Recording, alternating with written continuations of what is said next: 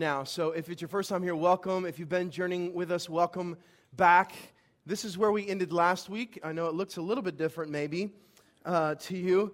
This is uh, the phrase that Jesus communicated uh, to the woman after uh, having um, been ill for uh, 12 years, the scripture says. Uh, after being healed by touching the garment of Jesus, Jesus looks at this woman, calls her daughter, and he says, Go in peace.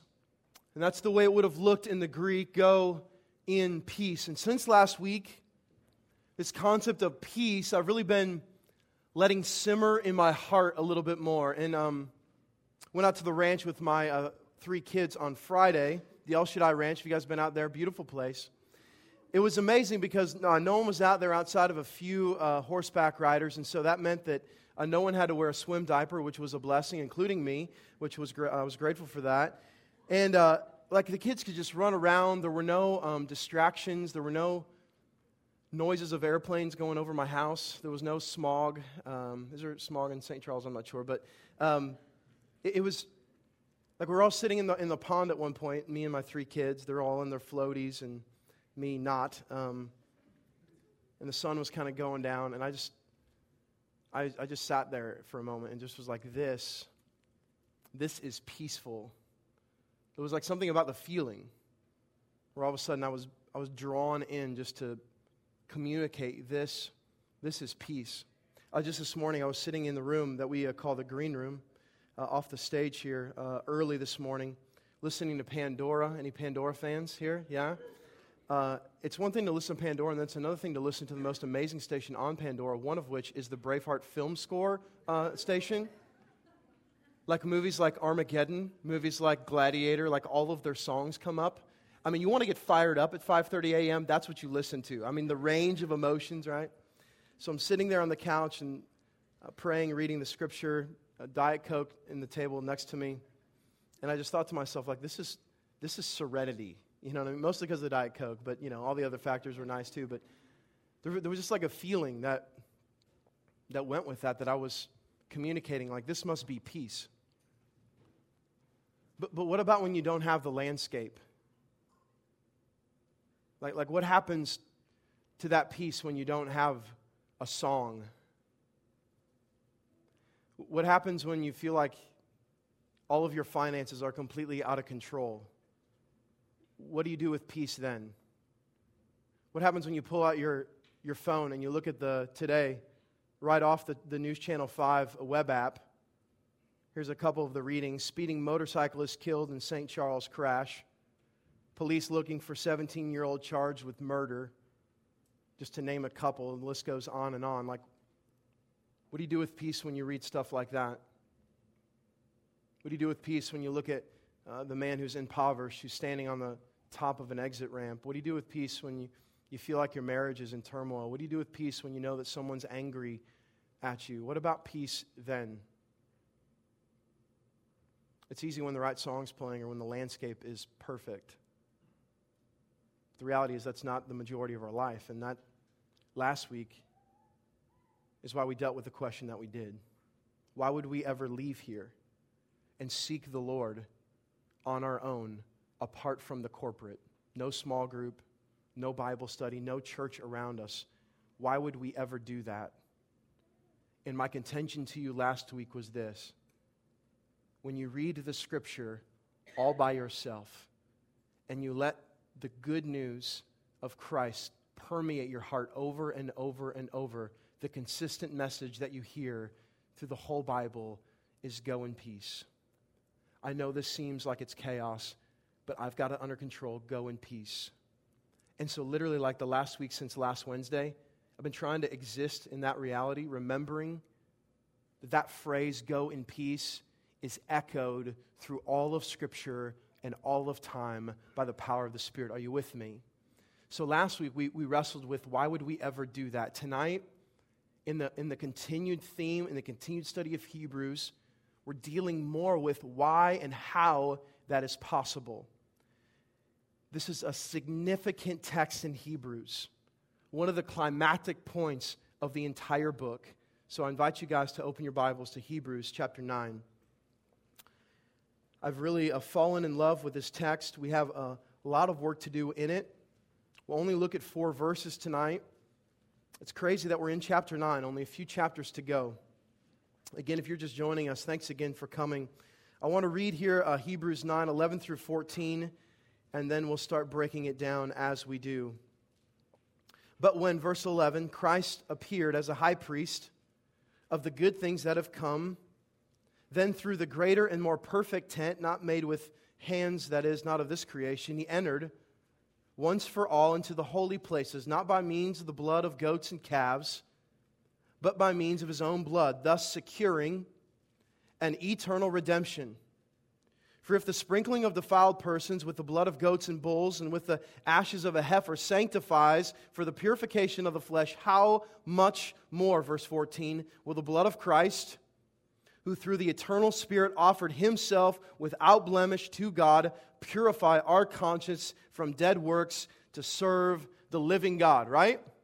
Great, powerful text. Let me pray over the scriptures and then we're going to dive in, all right? God, thank you for this passage that you have blessed us with the opportunity to study and examine. And I pray right now that it will cut us open, convict us of our distance of you, if there may be through sin, and draw us near to you, Lord God, in your holy and awesome name. And all of God's people said, Amen. Verse 11 says this But when Christ appeared as a, as a high priest, now, I don't want to continue to be uh, the redundant school of redundancy with you, but for those that haven't been with us, this term high priest um, is largely significant. We've studied it several times here in our body, but I do think if you're new, it warrants a 30 minute, a 30 second rather discussion if that's cool.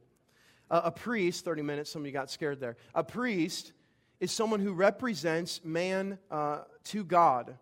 They kind of act as that mediary between God and man. And the high priest holds a very significant role in Jewish culture. They're the ones charged on one day out of the entire year, the Day of Atonement, to go into the Holy of Holies. And so the high priest has a high office.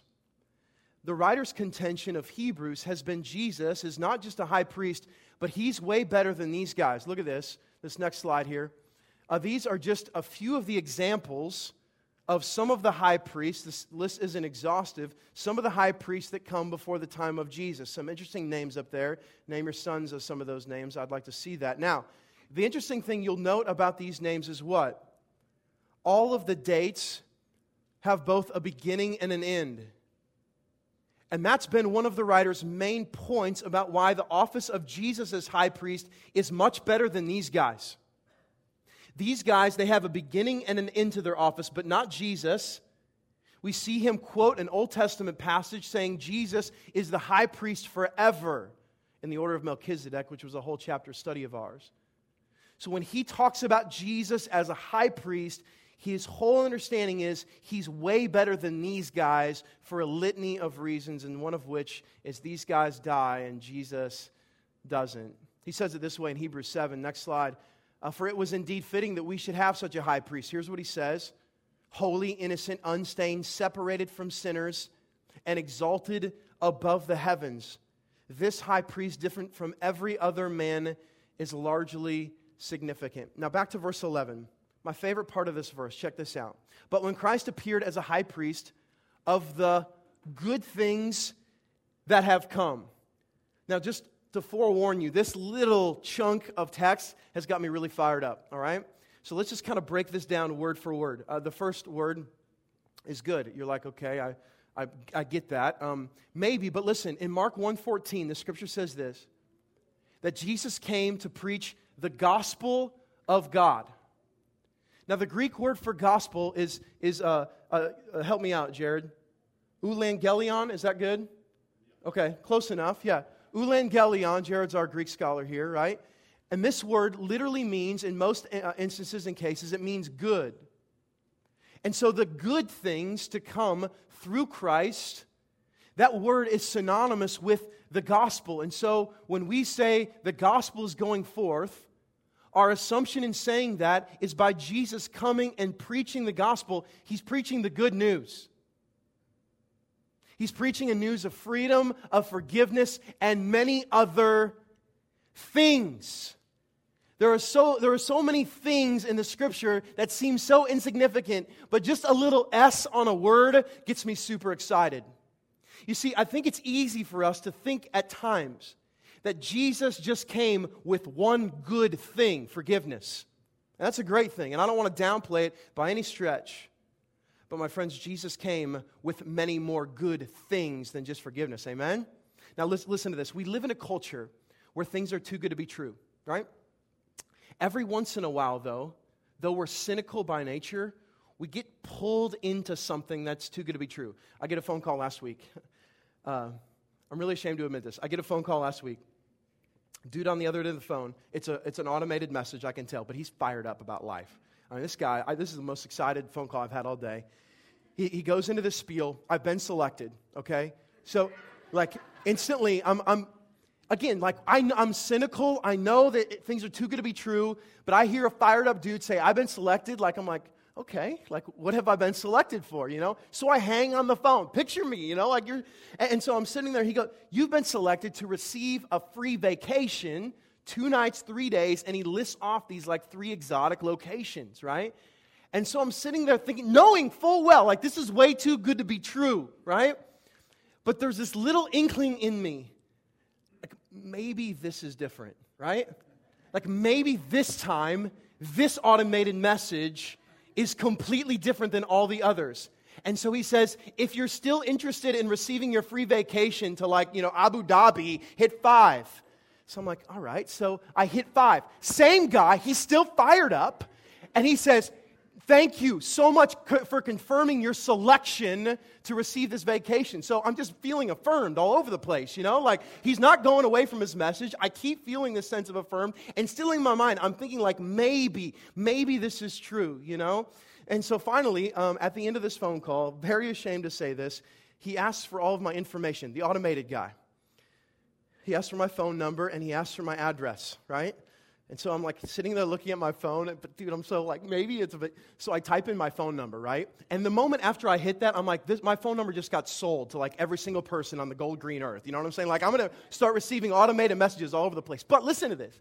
Two or three minutes later, I get a phone call, right? And now it's a real person, not an automated person. It's a real person. He's like, hey, so excited, Mark, that you were chosen to receive this free vacation. And I'm just, I'm just calling now to let you know how this process works. And so I'm like, okay, how, how does this, thinking still like maybe. And he says, well, here's the deal. Uh, tomorrow, we need you to come to a five hour meeting. And then you're going to be put in a drawing with a hundred other people to win your free vacation. And I'm like, have a nice day, sir. You know what I'm saying? I just give this, have you? It's so ludicrous. But the craziest thing can draw us in because of maybes. Maybe it's true. The incredible thing about the Lord Jesus is we're not working on maybes. The good things, they're not just luring us in with maybe this could be, or maybe this might be, or maybe this was. We're dealing with things that at the depth and the core are completely and wholeheartedly true. But our problem is we pigeonhole focus on a few of these things and maybe major on a primary thing while forgetting all of the other blessings that have come with Christ. Are you with me? Now, let me say it another way. When you first came to, uh, when you first came to faith, for those of you that are believers here, this initial moment or initial journey, whatever your process looked like of salvation, where you believed that He was Lord and Savior, died, resurrected, all these truths came alive to you there was probably this sense of freedom, of bliss. And maybe another Christian said to you at some point, hey, guess what? Uh, hey, enjoy this feeling now because it's going to go away. Have you ever heard that? Have you ever heard people say that to, to new young Christians? Hey, look, uh, do just ride this roller coaster wave of excitement because here in about three or four months, like, you're going to be frowning again, you know? Because then real life is going to hit. It's implying that there's that there's not something to look forward to. It's implying that everything we know about Jesus happens at the onset of salvation. What I've learned is when I began faith in Christ, it was just the beginning. As I grew in my knowledge of the Lord Jesus, my friends, the good things keep on coming. There is not an end to the goodness of Christ. And now, having been saved, sanctified, redeemed for many years, what I can truly say is the more you know of the Lord Jesus, the more good you see. It doesn't just begin and then stop at forgiveness, it keeps coming. And the moment you think you've grasped it, his scripture comes alive again, and you realize another new grace that is brand and fresh and new right now. Are you with me? And so these good things, my friends, uh, uh, so when you, when you go on vacation, you schedule a trip for like two months away, right? What, like what's happening in you or whatever. You're, like you're pumped about a meeting tomorrow with a friend. We get excited because we're looking forward to that. We have so much to look forward to, so much. And not just for an eternity, but even here and now. So much more so many perspectives of Christ, so many experiences of His grace, so many relationships. And as excited as we get, my friends, about a vacation or a trip and looking forward to something, I don't know about you, but I can't wait for His mercies to be new again tomorrow that I can learn again the power and the depth of who He is. Are you with me? So He comes with good things, not singular, plural. Then through, look at this, the greater and more perfect tent not made with hands, that is not of this creation. Now, this tent that we're talking about, put up my slide. This is what we looked at last week. You remember? I colored this, fashioned it with a crayon, ah, crayon. This is the tent, the tabernacle that God ordained in Exodus and many chapters forthcoming about how it was that he was to be worshiped. And so he designed this 150 feet long by 75 foot wide structure with a 35 foot wide gate that stood seven and a half feet tall, that opened into a courtyard with three primary, uh, two primary pieces of furniture that then went into a 45 by 15 by 15 foot tall tent. And it's in that that he was to be worshiped. Now, what the scripture says is, is where Jesus is a high priest is not in a tent made by human hands. Now, that's well and good for us, but you don't understand. Who was the audience here? Jewish Christians. Well, the thing about a Jewish Christian is they have a bit of a history with this concept of the place of worship. This is what it starts out as. Guess what? In the 900s BC, you know what that thing becomes? A massive temple. Then I problema. In 605, Nebuchadnezzar comes into Jerusalem his first ransack of Jerusalem, he comes back in 586, and what happens to the temple? Gone, destroyed. It's rebuilt a little bit later, and guess what? Hebrews is written probably in 62, 63, 64 AD. Anyone knows know what happens in 70 AD? The temple flattens again, destroyed again. So these Jews know full well that their temple has already been destroyed and they're hearing that this high priest, he doesn't minister and serve as high priest in a tent or something that was a temple that a, another king came in and conquered and destroyed. He's someplace else. He's in the heavens. He is, he is ministering and serving, as we saw several weeks ago, in a place that isn't constructed by human hands and will not be conquered. Are you with me? And so, to a Jew, in their minds, they're instantly making this distinction between what was a high priest in their concept and what is a high priest in Jesus. Better than this. Now he goes on in verse 12. Beautiful, beautiful, beautiful text. He entered once for all into the holy places, not by means of the blood of goats and calves, but by means of his own blood, thus securing an eternal redemption blood has played an interesting role in Christianity, which is a little bit strange. 18,000 or so animals were killed on every Passover, it's estimated. 18,000. You times that by hundreds and hundreds and hundreds of years of Passover, and there has been a significant amount of blood spilt in the name of sacrifice. But it all originated where? In redemptive history for the Jews. Where? The doorposts in Egypt, as they uh, paint the top of the doorpost for lack of a better term, with the lamb's blood. Their uh, children are spared and not killed. The Egyptian sons are killed, and Pharaoh lets his people go. And it begins a whole process of using blood as the significant measure of sacrifice. For what purpose? Have you ever just sat down and wondered and thought, why so much blood? Hundreds and hundreds and hundreds of years, 18,000 times hundreds and why so much blood? So that one sacrifice, one person's blood spilt, changes everything.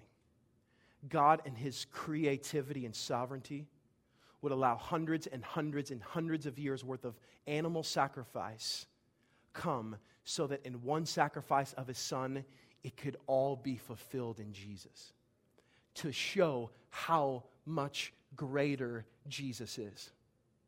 So let's make a comparison from this text Jesus versus the high priest. Okay?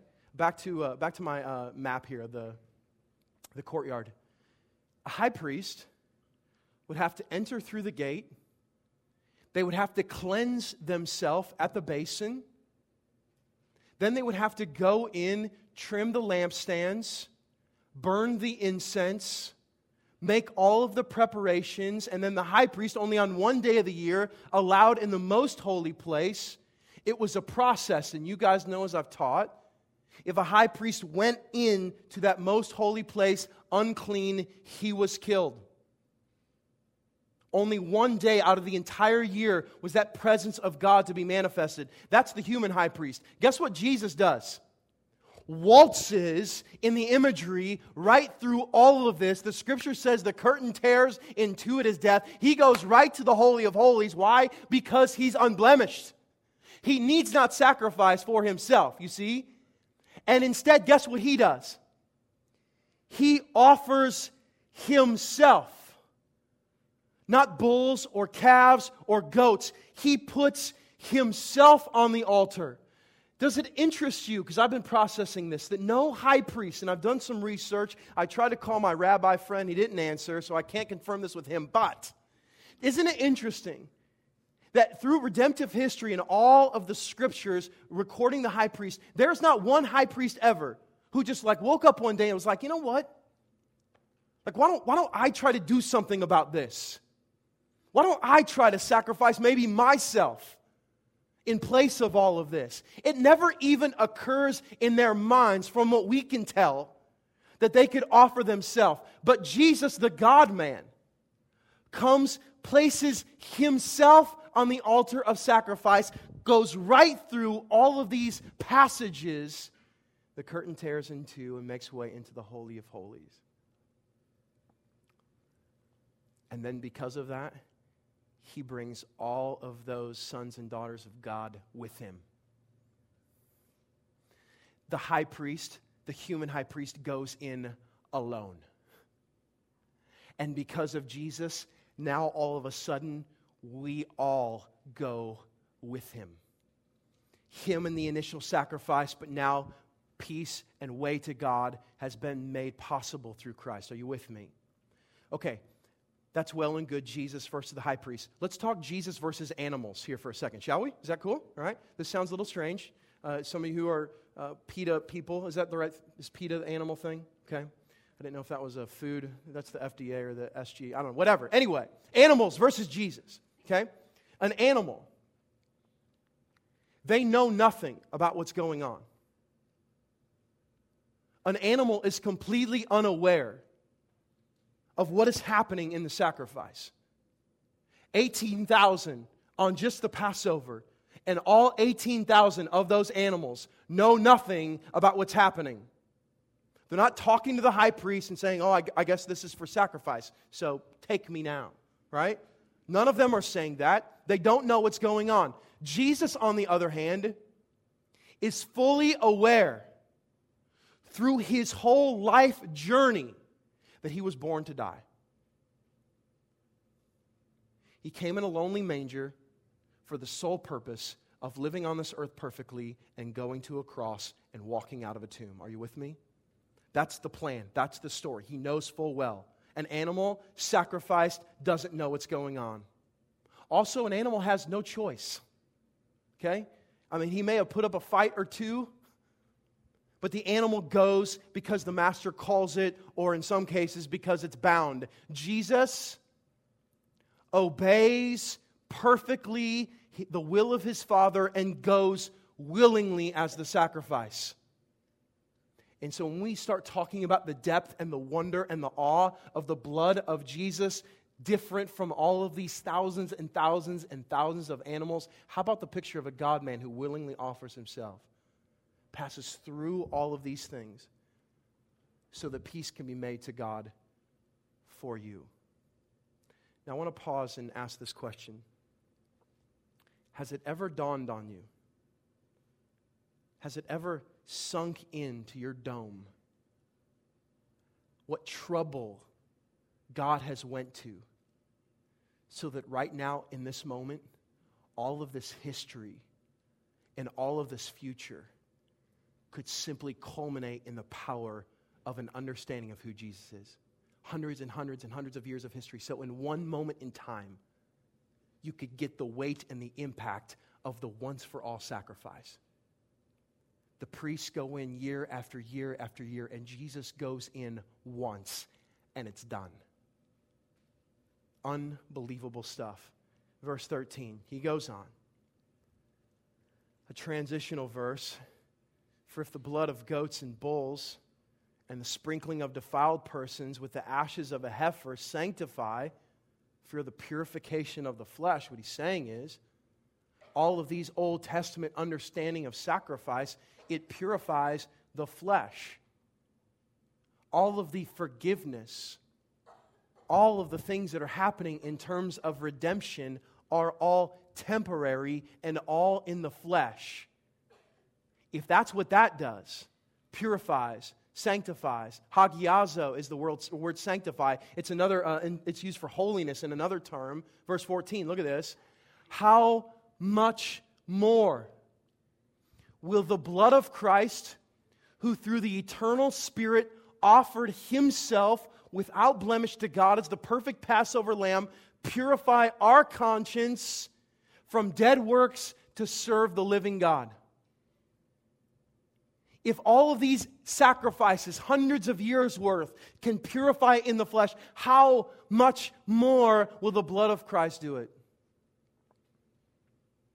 Been thinking a lot about this statement you have any relationships that you just feel like solely exist because people guilt you into them? In other words, do you have any relationships where you hang out with that particular person because they just heap on the guilt about why it is that you should be with them, right? So we haven't hung out in a good three days. What are you doing tomorrow, right?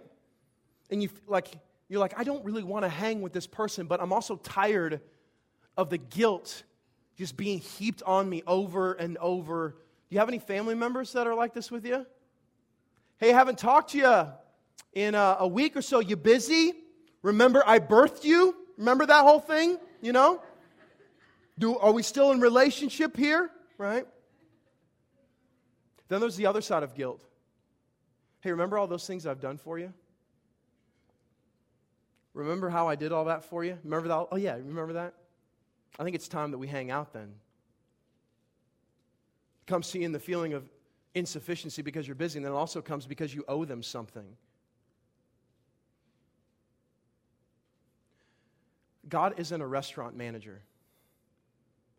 He's not an angry restaurant manager where all of us are like serving. Have you ever worked in a restaurant before? Where all of us are serving and we walk into work and then he just starts guilting us into service. Yeah, hey, it's, it's nice you showed up to work today because yesterday you sure didn't seem too interested. So I'm glad you're here. Hey, remember all that grace stuff that I did for you? Here, I want you to go over there and serve those people now. And then we go back to God and we give him a high five. Hey, did you see what I did over there? I had this manager that I worked for in the serving industry in my hometown, Vandalia, Illinois, Ponderosa Steakhouse. No one, seriously, no one liked this manager. Because what she was was a tyrant who all the time just bossed people around, no one really cared for. I tried to love on the woman, it was extremely difficult, but all she did was bark out orders go do this, go do that. And then you felt like, like you were just trying to make her happy all the time, like that maybe she would smile.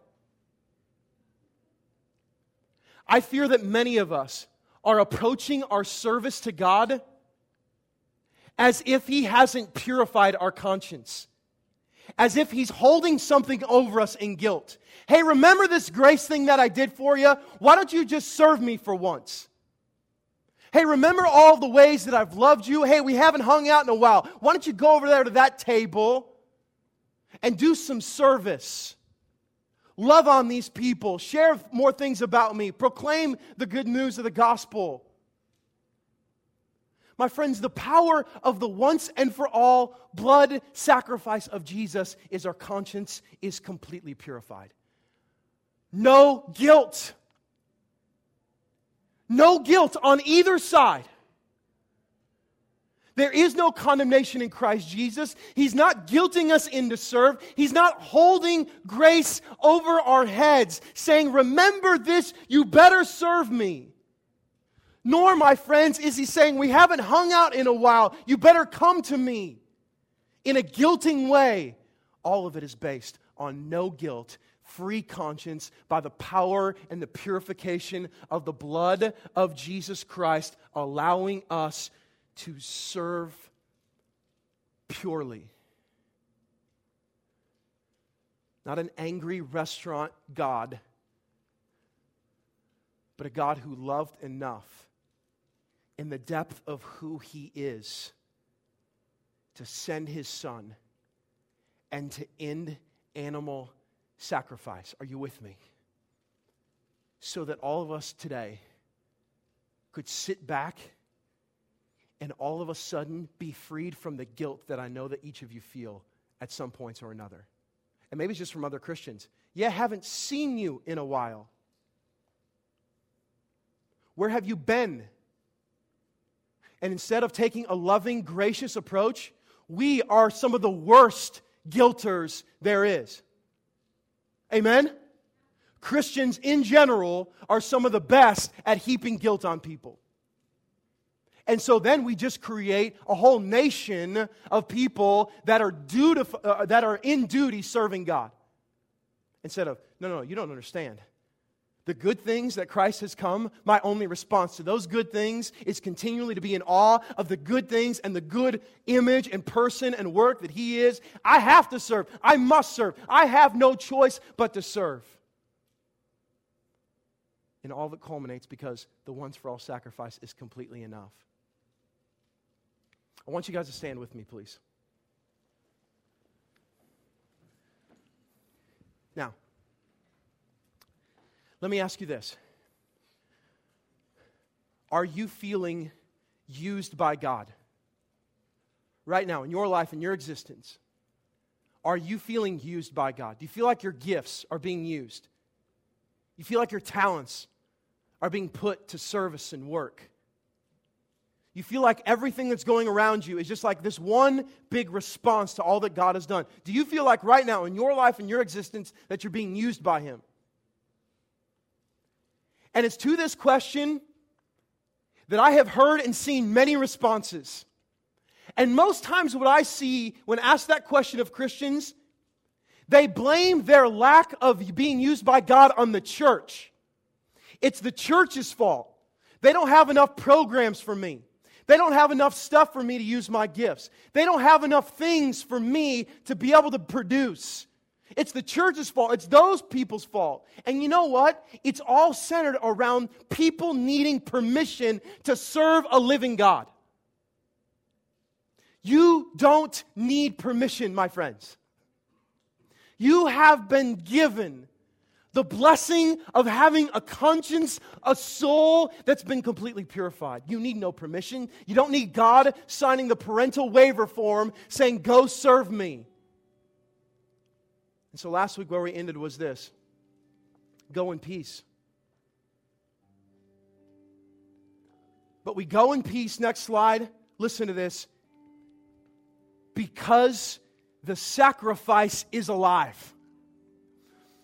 What animal of the 18,000 year after year after year, what animal ever, after being sacrificed, all of a sudden stood up on the altar? That number is zero. But our Christ willingly offered himself, was sacrificed on the altar, and my friends, guess what? He walked out of the tomb. Our sacrifice is alive. Hundreds and hundreds of animals dead, and our Christ is alive. Therefore, we're freed to serve and to love because we follow a living God who's purified our conscience and so no longer I'm not being used. I just don't know what to do. Look around. All of our service, my friends, is people to people.